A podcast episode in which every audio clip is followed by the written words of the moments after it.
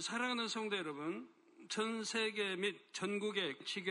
loving brothers and sisters in Christ, members of branch churches and local sanctuaries, and all believers who are attending this service on the internet all over the world, and GCN viewers. Proverbs 25 says, "A plan in the heart of a man is like deep water, but a man of understanding draws it out."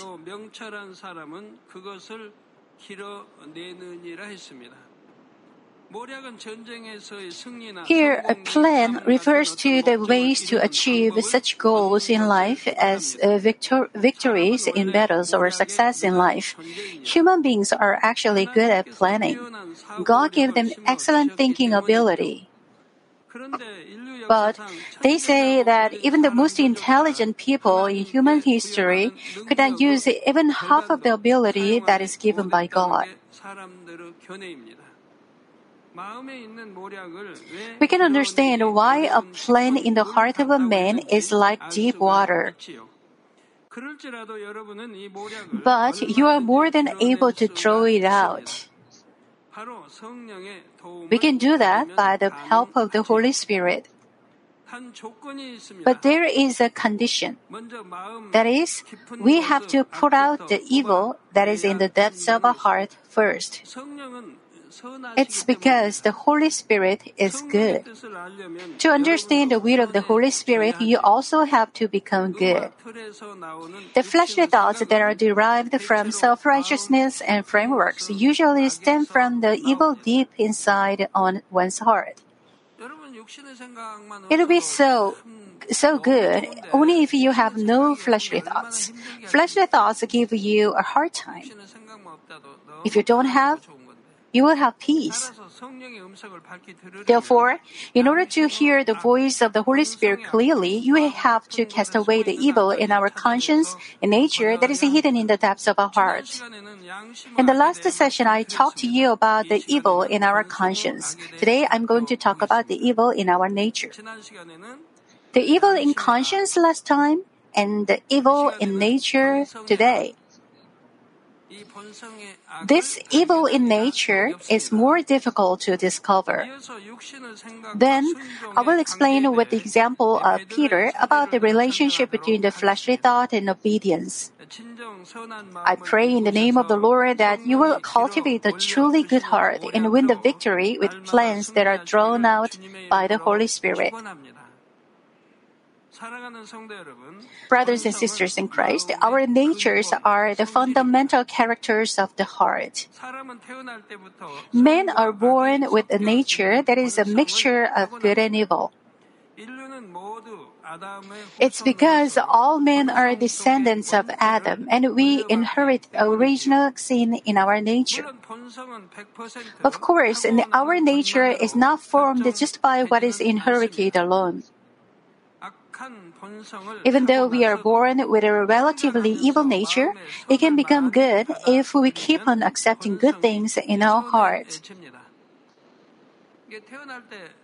You may say, "Oh, babies are born good. Are there babies born with evil or born with goodness?" Yes, there are. Let's say the father of a baby has a lot of hot temper. Then, look at his baby. Generally, his baby has hot temper, too. If parents are good, their babies are good. So, even if they are hungry, they just groan a little bit and wait or cry quietly. But some babies scream with tears if they are hungry. They mean, "Mom, come quick. I'm starving. Feed me now." And if the mother comes late, they even seem to stop breathing because they can't control their temper. Generally, it is similar to their father's personality. However, some babies can be patient, just expressing, "Mom, I'm hungry," and they wait if the mother is late. Their parents are gentle. In this way, when we inherit the evil or goodness from our parents, 타고나는 거 봅니다. But even though we are born with a relatively evil nature, it can become good if we keep on accepting good things in our heart. That's why you should teach them from childhood or from the moment of their birth or even when they are a fetus. If you praise with your lips and recite the word of God, then your baby will learn it from the conception. So they can become daughters who praise well, and you should teach them from the birth about your prayer and the word. You may say, they can't understand. Yes, they can. If the mothers pray, their babies learn it, even though they don't know anything. They learn actions in other or things. If you keep teaching them so, they will follow well and obey. Then they won't have deficiencies of the body while growing up. Because of deficiencies of the body, many troubles occur. It's because the children learned wrong. You taught them wrong, and they took wrong culture and everything. However, even though we are born with relatively good nature, it can become evil if we keep on accepting evil things into our hearts. Even though your children are good-hearted, they teach them to tell lies all the time, then they grow up to be liars. Though they steal or something, if you just leave them as they are, they just grow up to be thieves.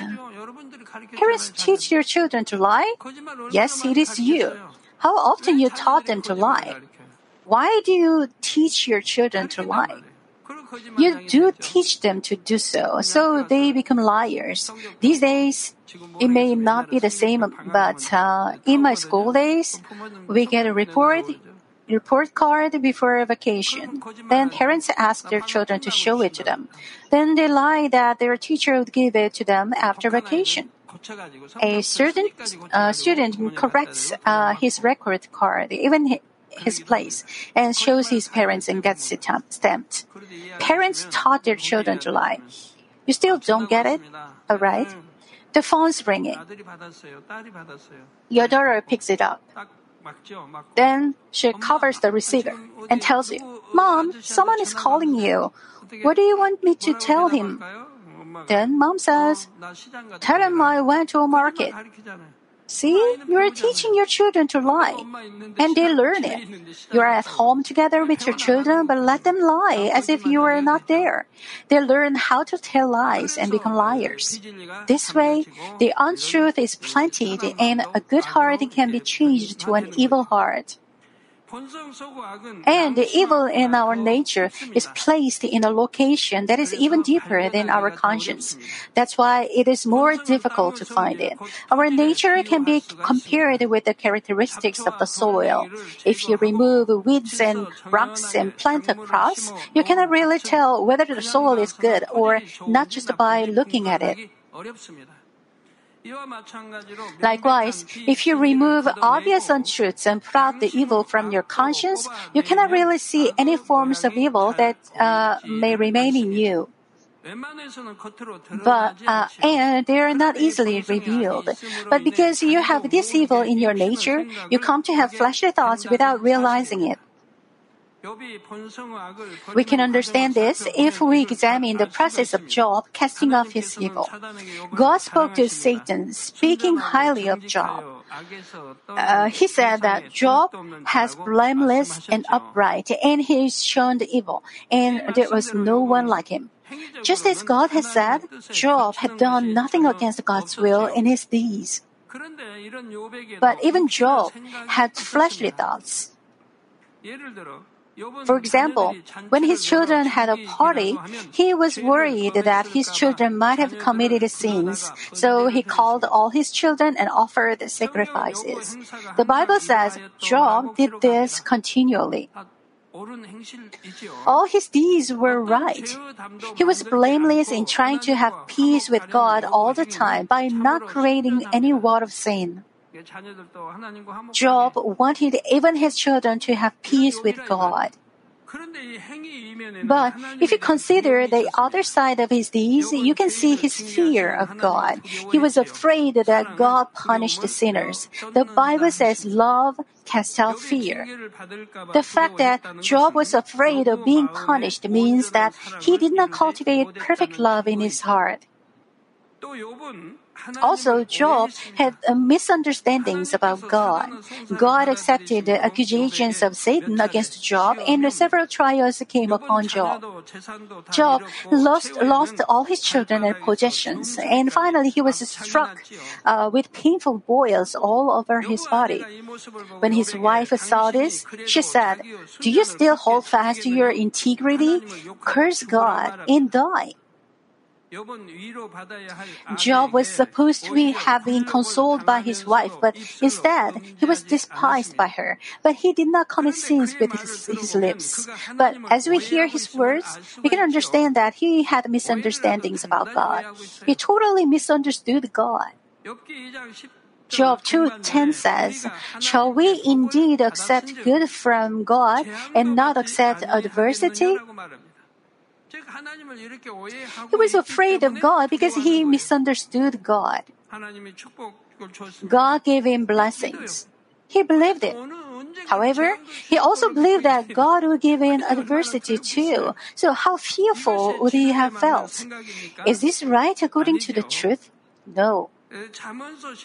Proverbs 10:22 says, "It is the blessing of the Lord that makes rich." Dear brothers and sisters, becoming rich is a blessing of God. In Deuteronomy 28, the secrets of being rich are unfolded. Our elders, members, besides Deuteronomy chapter 28, there are many secrets of being rich in every part of the Bible. You will be blessed when you come in and when you go out. You will lend to many nations, but you will borrow from none. You will become the head, not the tail. How to receive the blessing of becoming rich is written in the Bible. And if you obey, the blessing is yours. It is the blessing of the Lord that makes rich, and He adds no sorrow to it. God does not give you both blessing and sorrow at the same time. That's because you cannot be happy if you are worried. No matter how rich you are, you cannot be happy if you are worried. Rather, being poor without worries and concerns are happier. But I don't mean that you have to be poor. If you become rich and you have no worries, how great would it be? It's a real blessing.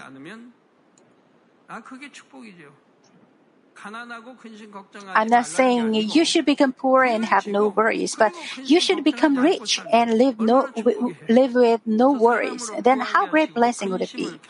It is the blessing of the Lord that makes rich, and He adds no sorrow to it.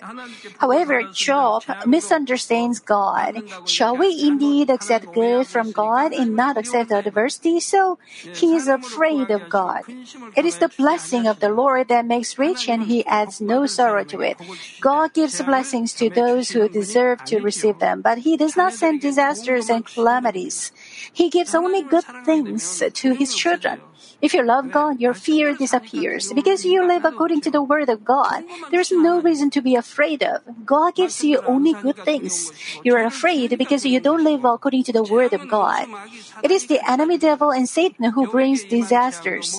The calamities that came upon Job were all brought by Satan. Suppose a worker has the same fleshly thoughts as Job's, and he is counseling somebody. He may speak of God as a fearful God, thereby causing the person to become more distanced from God. So now, how can we find the evil in our nature?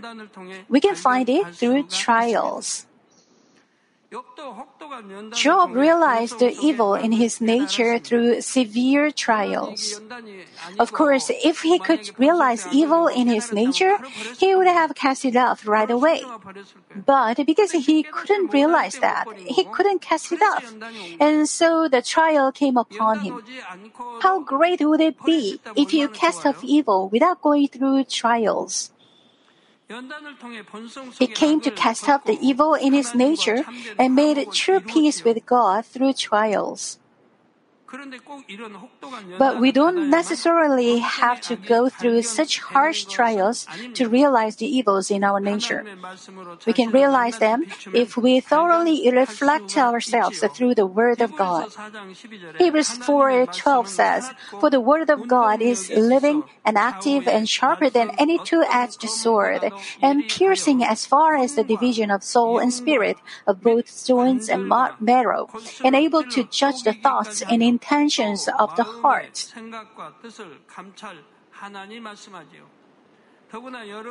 Moreover, the holiness gospel that you are listening to is like a very well-sharpened sword. It can penetrate into minute evil in the nature too. Also, 1 Timothy 4:5 says, "For it is sanctified by means of the word of God and prayer." How can you be sanctified? By the word of God and prayer. By the word alone, you cannot be sanctified. You need prayer too. By prayer alone, you cannot be sanctified. You need the word too. In other words, by both the word and prayer, you can be sanctified. Just praying fervently can make you sanctified?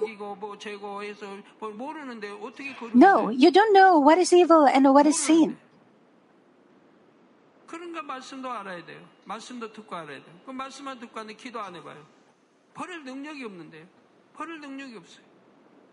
Therefore, you should know the word too. You have to listen to the word and learn it. But if you don't pray, you cannot receive strength to cast it out. When you pray, strength will come upon you by the inspiration of the Holy Spirit, and along with your ill will and with God's grace, you can cast it out. Therefore, you can be sanctified by the word of God and prayer. Therefore, we have to realize our evil in the light of the word of prayer and cast it away. Do any of you feel that you don't really commit any particular sin as such, but at the same time you don't feel at peace either? The evil in your nature could be the problem. Or the following could be the reason. You think you repented of your past sins, but actually you were not completely forgiven.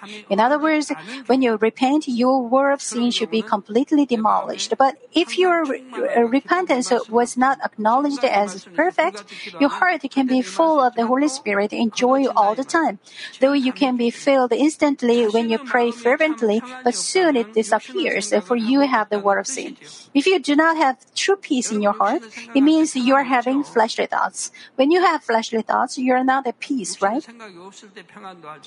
You have peace when you don't have any fleshly thoughts. With fleshly thoughts, you can't be at peace. When you are judging and condemning and feeling envy and jealous, are you at peace? No way. If you do not have true peace in your heart, it means you are having fleshly thoughts. I hope you will cast away evil in your nature in the light of the Holy Spirit through fervent prayers. Brothers and sisters in Christ, now let us consider the relationship between fleshly thoughts and obedience. We can obey the voice or the guidance of the Holy Spirit only when we break our fleshly thoughts. On the other hand, if we obey the voice of the Holy Spirit, our fleshly thoughts that remain in us can be destroyed. When we obey the voice of the Holy Spirit, we can meet God and experience how He works beyond man's thoughts. We can receive solutions to various problems and answers to our heart's desires. We can accomplish the kingdom of God greatly through His power. Fleshly thoughts will be demolished through these experiences. Obedience, as explained, gives us the double blessing of our soul being prosperous and all things going well with us. The Bible also tells us about the people who receive the blessings by obeying the voice of the Holy Spirit, the Word of God, or the Word of the Lord. Peter is one such person. Peter has a strong ego, a man of strong self-righteousness and ego. But as a result of being trained to obey Jesus, he changed into a person who could obey with all his life. He performed the works of the Holy Spirit and spread the gospel to numerous people. Let me share some of the kinds of blessings Peter received when he was going through the process of his breaking fleshly thoughts, obeyed and destroyed his fleshly thoughts.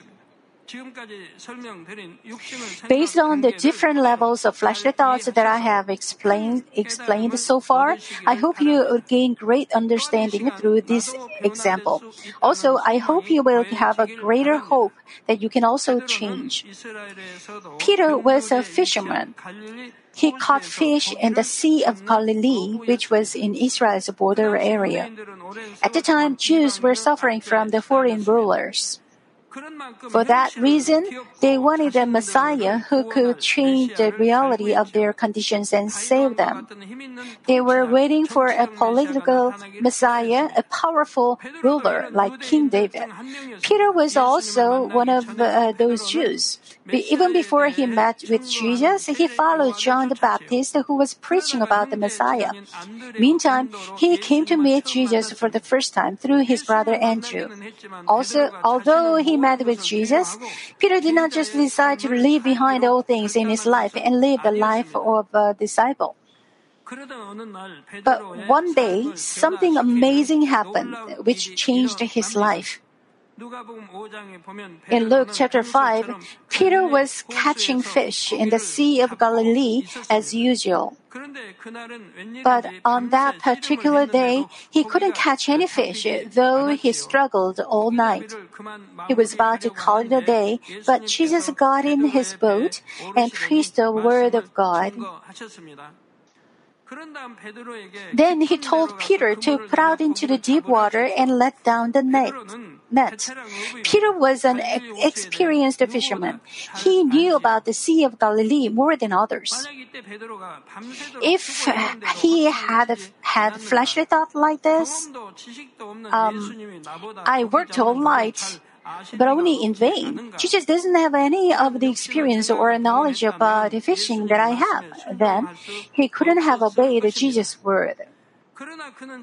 But he just forgot about his own knowledge and experience and opened the door of his thoughts. He obeyed the word of Jesus.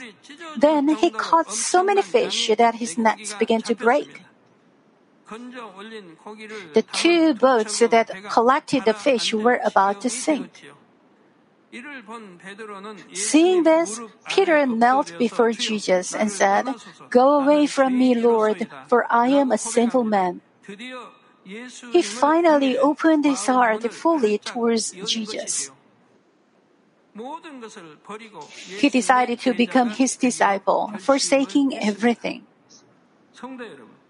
Brothers and sisters, after listening to the word of authority from Jesus, he opened the door of his thoughts and obeyed Jesus' word. Through this obedience, he experienced the miracle of catching many fish, and his fleshly thoughts were demolished. From that time on, his life changed.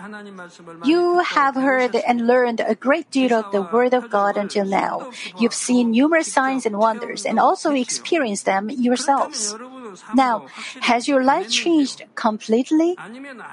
Or are you still living a life that is no different from the life that you lived before you accepted the Lord? Those who accept the Lord in their hearts will certainly have changes in their lives. First, they repent of their sins from the bottom of their hearts and try to depart from sins. How much have you tried to turn away from sin? Did you change your mind from loving this world to loving God? When Peter said, "Go away from me, Lord, for I am a sinful man," it means he thoroughly acknowledged his sins. We can have true repentance only when we truly acknowledge our sins. After repenting thoroughly, we have to depart from those sins.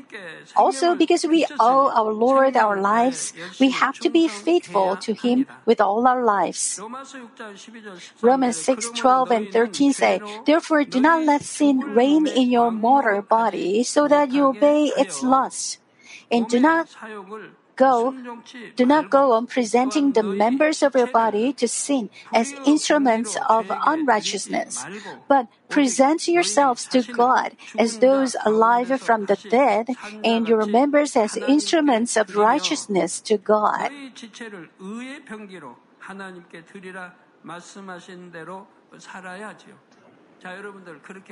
Now, have you lived this way? Are you living this way? Aren't you confident? But are there any of you who still commit sins and who are entangled with a fleshly life? If you are not still trying to change your life, I urge you to ask yourself whether or not you have true faith. Then you have to realize that kinds of fleshly thoughts are hindering you from gaining spiritual faith. You can obey the will of God only when you break down such fleshly thoughts and have spiritual faith. Moreover, you can also gain spiritual faith when you try to obey. Brothers and sisters, after he became a disciple of Jesus, Peter passed many tests of his obedience. In Matthew chapter 17, those who were collecting the temple tax came to Peter and asked him to pay his and Jesus' taxes. Jesus knew this situation, but he did not give Peter the money to pay the tax. He just told him, "Go to the sea and throw in a hook, and take the first fish that comes up, and when you open its mouth, you will find a shekel." He told him to take that and give it to them for you and him. What would you do if you were in Peter's shoes? Suppose the Lord commanded you, saying, "Go to the Han River and throw in a hook, and you will catch a fish. Open its mouth, and you will find a coin. Bring it to me." Then, whether by car or subway, wouldn't you go to Han River? You would then throw the hook in the water and wait until you catch the fish. But you don't know how many hours or how many days you may have to wait. If you have fleshly thoughts in the meantime, thinking, "Will there really be such a fish? When will it come?" then you might as well just give up. How confident are you? Peter passed this test easily.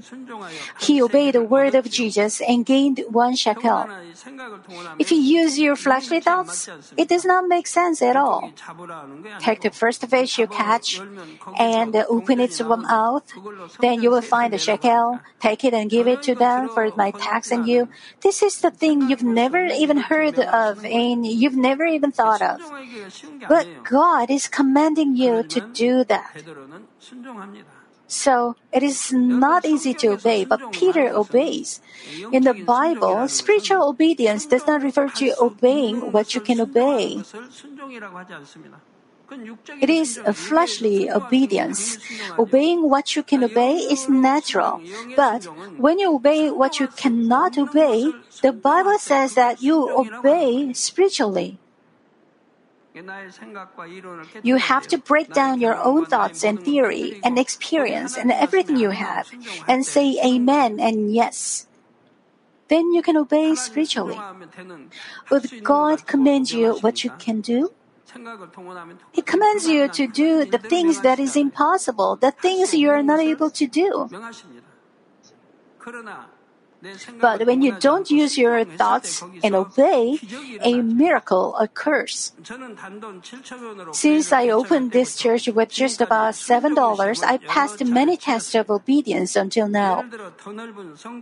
For example, when we are looking for a bigger church building, we never had enough money. When we helped other churches and did many overseas ministries, and when we began the broadcasting, we never had enough money. But we just obeyed God and put our full trust in Him. It was quite often that we started something when we have nothing. Actually, when we began GCN broadcasting, we haven't got any technology, any technician. What did mommy members know about broadcasting at the time? We just obeyed God's word, even though we had nothing. If we have a clear answer like, if you throw in a hook in the sea, you will get a fish, and open its mouth, and you will get a shekel, then it would have rather easier to obey. Sometimes we just had to patiently wait for the answer. What is it that you need now? Amazingly, even before Peter asked Jesus what to do about the temple tax, Jesus knew the situation already. He gave the answer even before Peter asked him what to do. Likewise, the Holy Spirit knows all your situations. He also knows the ways to get what you want. Therefore, petition the Holy Spirit for all your needs and just obey His guidance so that you can receive answers in all things. Members, Peter obeyed very well. He deserved to be the first of the 12. Jesus trusted him the most. But sometimes even this Peter used his fleshly thoughts and did not obey. In Matthew 14:22-33, Jesus was walking on the water near the boat where his disciples were on board. Seeing Jesus on the water, Peter said to him, "Lord, if it is you, command me to come to you on the water."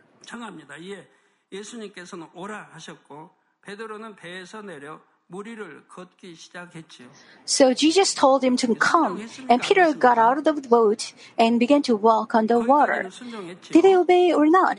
He did, up to that point, right? But as he saw the waves moving by the wind, he became fearful. That is to say, that fleshly thoughts came to him like, what if I drown? So he could not obey the word of Jesus that told him to come. His body began to sink. The moment he started to doubt, his obedience was not obedience anymore. Though he was walking, the moment he doubted, he started to sink because he's not obeying anymore. He might say, "I obeyed as I was told, but at some point I sank." No, it is not true. He sank because he doubted it. So he cannot say that he obeyed. So Jesus immediately stretched out his hand and took hold of Peter and said to him, "You of little faith, why did you doubt?" Here we can realize that even though we want to obey, we cannot obey completely as long as we have fleshly thoughts. Nowadays, there are some who start a business thinking they want to help with the kingdom of God. And they ask me saying, "You received the guidance of the Holy Spirit, so what kind of business do I have to do to succeed?"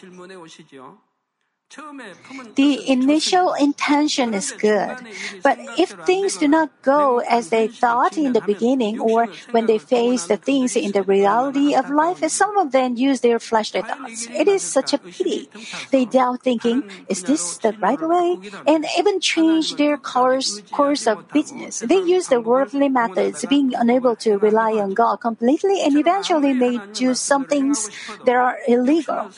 Likewise, no matter how much you want to obey the word of God, you can never obey unless you demolish your fleshly thoughts completely.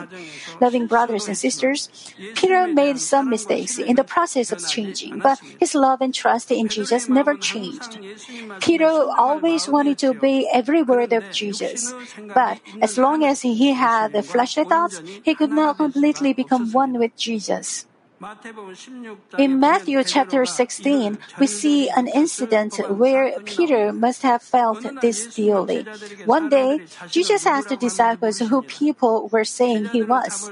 After hearing their answers, he asked them, "Why do you say that I am?" And Peter gave a satisfactory answer, saying, "You are the Christ, the Son of the living God." So Jesus praised Peter and gave him a word of great blessing. But soon after that, Peter was sternly rebuked by Jesus. At about this time, Jesus began to mention the sufferings of the cross, his death, and resurrection. In Matthew 16:22, hearing these things, it is recorded, Peter took him aside and began to rebuke him, saying, "God forbid it, Lord, this shall never happen to you." Then Jesus rebuked Peter sternly, saying, "Get behind me, Satan. You are a stumbling block to me, for you are not setting your mind on God's interest, but men's."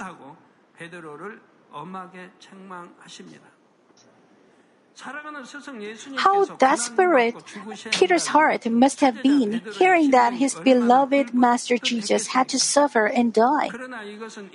But this was righteousness coming out of man's sense of morality.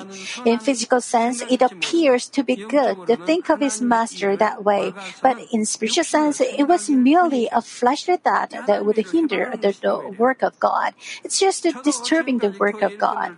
I've had similar experiences as I have been working with the church workers.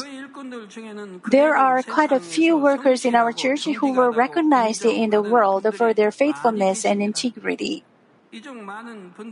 When they become workers for God's kingdom, I have seen that many of them had to pass through the process of demolishing their self-righteousness and frameworks. When they become church workers, they work diligently for the church and the church members. But because of their self-righteousness and frameworks, they sometimes don't understand the will of God at all. Therefore, it is very important to become workers who do not use their fleshly thoughts.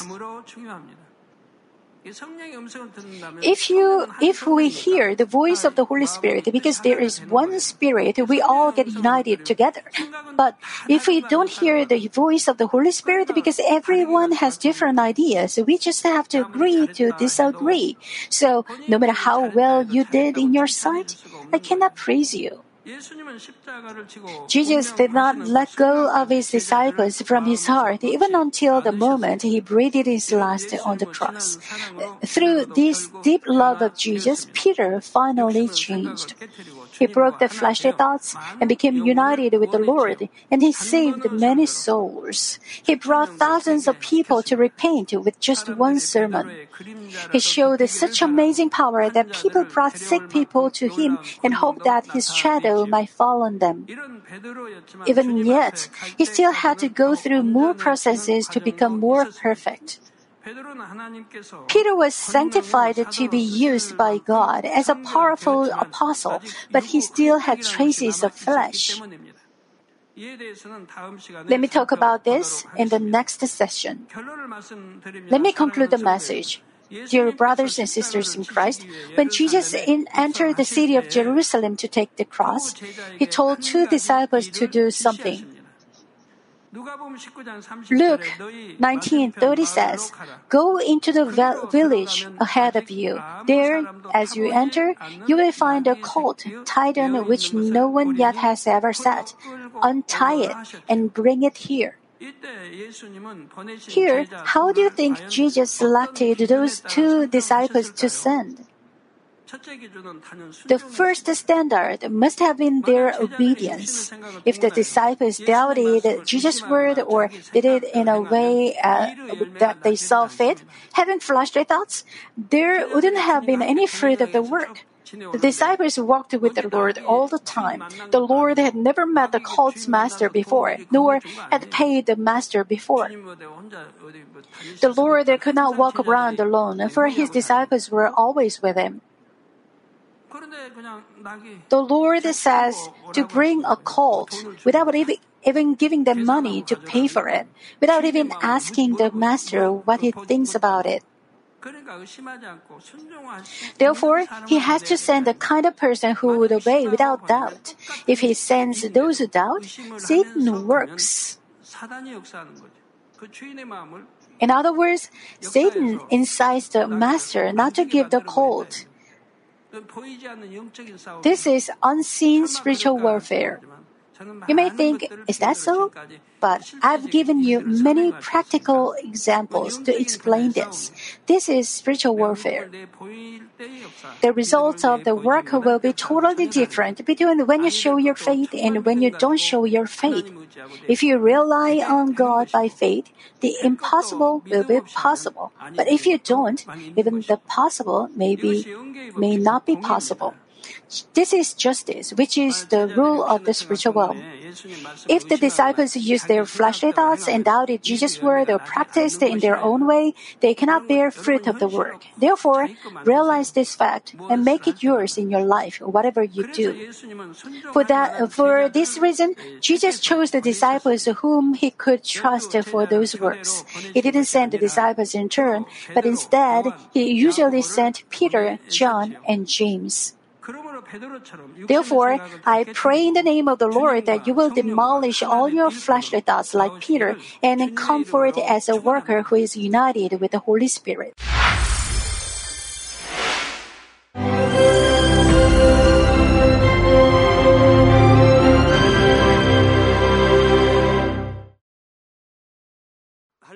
Hallelujah! Almighty Father God of love, please lay your hands on all brothers and sisters receiving this prayer here in attendance. Lay your hands on all the members of the branch churches and local sanctuaries, and all the GCN TV viewers, and those who are watching via satellites, cables, and internet all over the world. Plant faith in their hearts and drive out their negative thoughts and doubts. Let all the trials and afflictions leave them.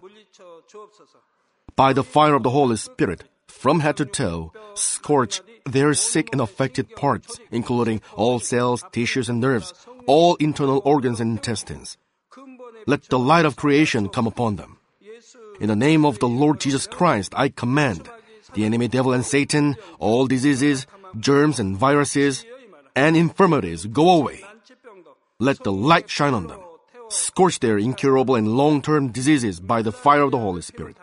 Burn all kinds of endemic and contagious diseases like malaria. All epidemic diseases such as colds and fever go away from them. Protect them, Father, from any kind of germs and viruses and bacteria. Heal them of all kinds of cancers: stomach cancer, lung cancer, liver cancer, breast cancer, womb cancer, intestinal cancer, and all other diseases like AIDS, leukemia, cerebral apoplexy, high blood pressure, low blood pressure, heart disease, lung disease, diabetes, women's disease, thyroid diseases, and all inflammations.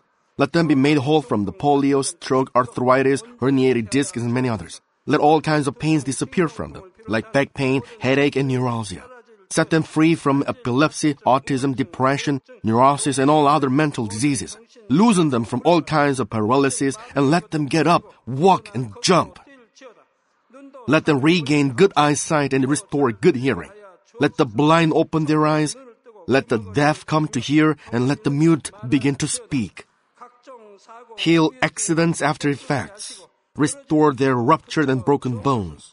Restore them from burns, and let the heat and burning sensation go away from them. Father, let there be no scars left. Be cleansed from all kinds of drug addictions and poisoning. Father, regenerate dead nerves, tissues, and cells, and bring the dead back to life. Bless them to conceive a baby. Father, please give them blessing to conceive a baby. In the name of Jesus Christ, I command the enemy devil and Satan, the ruler of the air, the evil forces and their servants, go away from them. Go away, evil spirits, unclean spirits, deceiving spirits, spirits of falsehood, separating spirits, and all forces of darkness. Loosen all bonds of wickedness and darkness, and go away from them. Let the light shine on them. Father God, give them strength to cry out in prayer and empower them with the power to cast off sins and become sanctified. Let them be in good health as their soul becomes prosperous, and let their family be evangelized. Protect them from all kinds of accidents and disasters, and bless them to lead a successful and prosperous life in everything. Please protect your children, their homes and business, and their work with the fiery hedge of the Holy Spirit, with heavenly hosts and angels, and with your blazing eyes. Give students wisdom and understanding, and fill their hearts with more passion and desire for study. Keep their hearts and minds from worldly things, and plant into their hearts more fervent love for God. Bless your children and let them give glory to you in everything they do, whether they eat or drink or whatever they may do. Let them confess and testify to the living God. I have met and experienced God and received His answers and blessings. Father God, thank you. Let all glory be to you alone. In the name of our Lord Jesus Christ, I pray. Amen.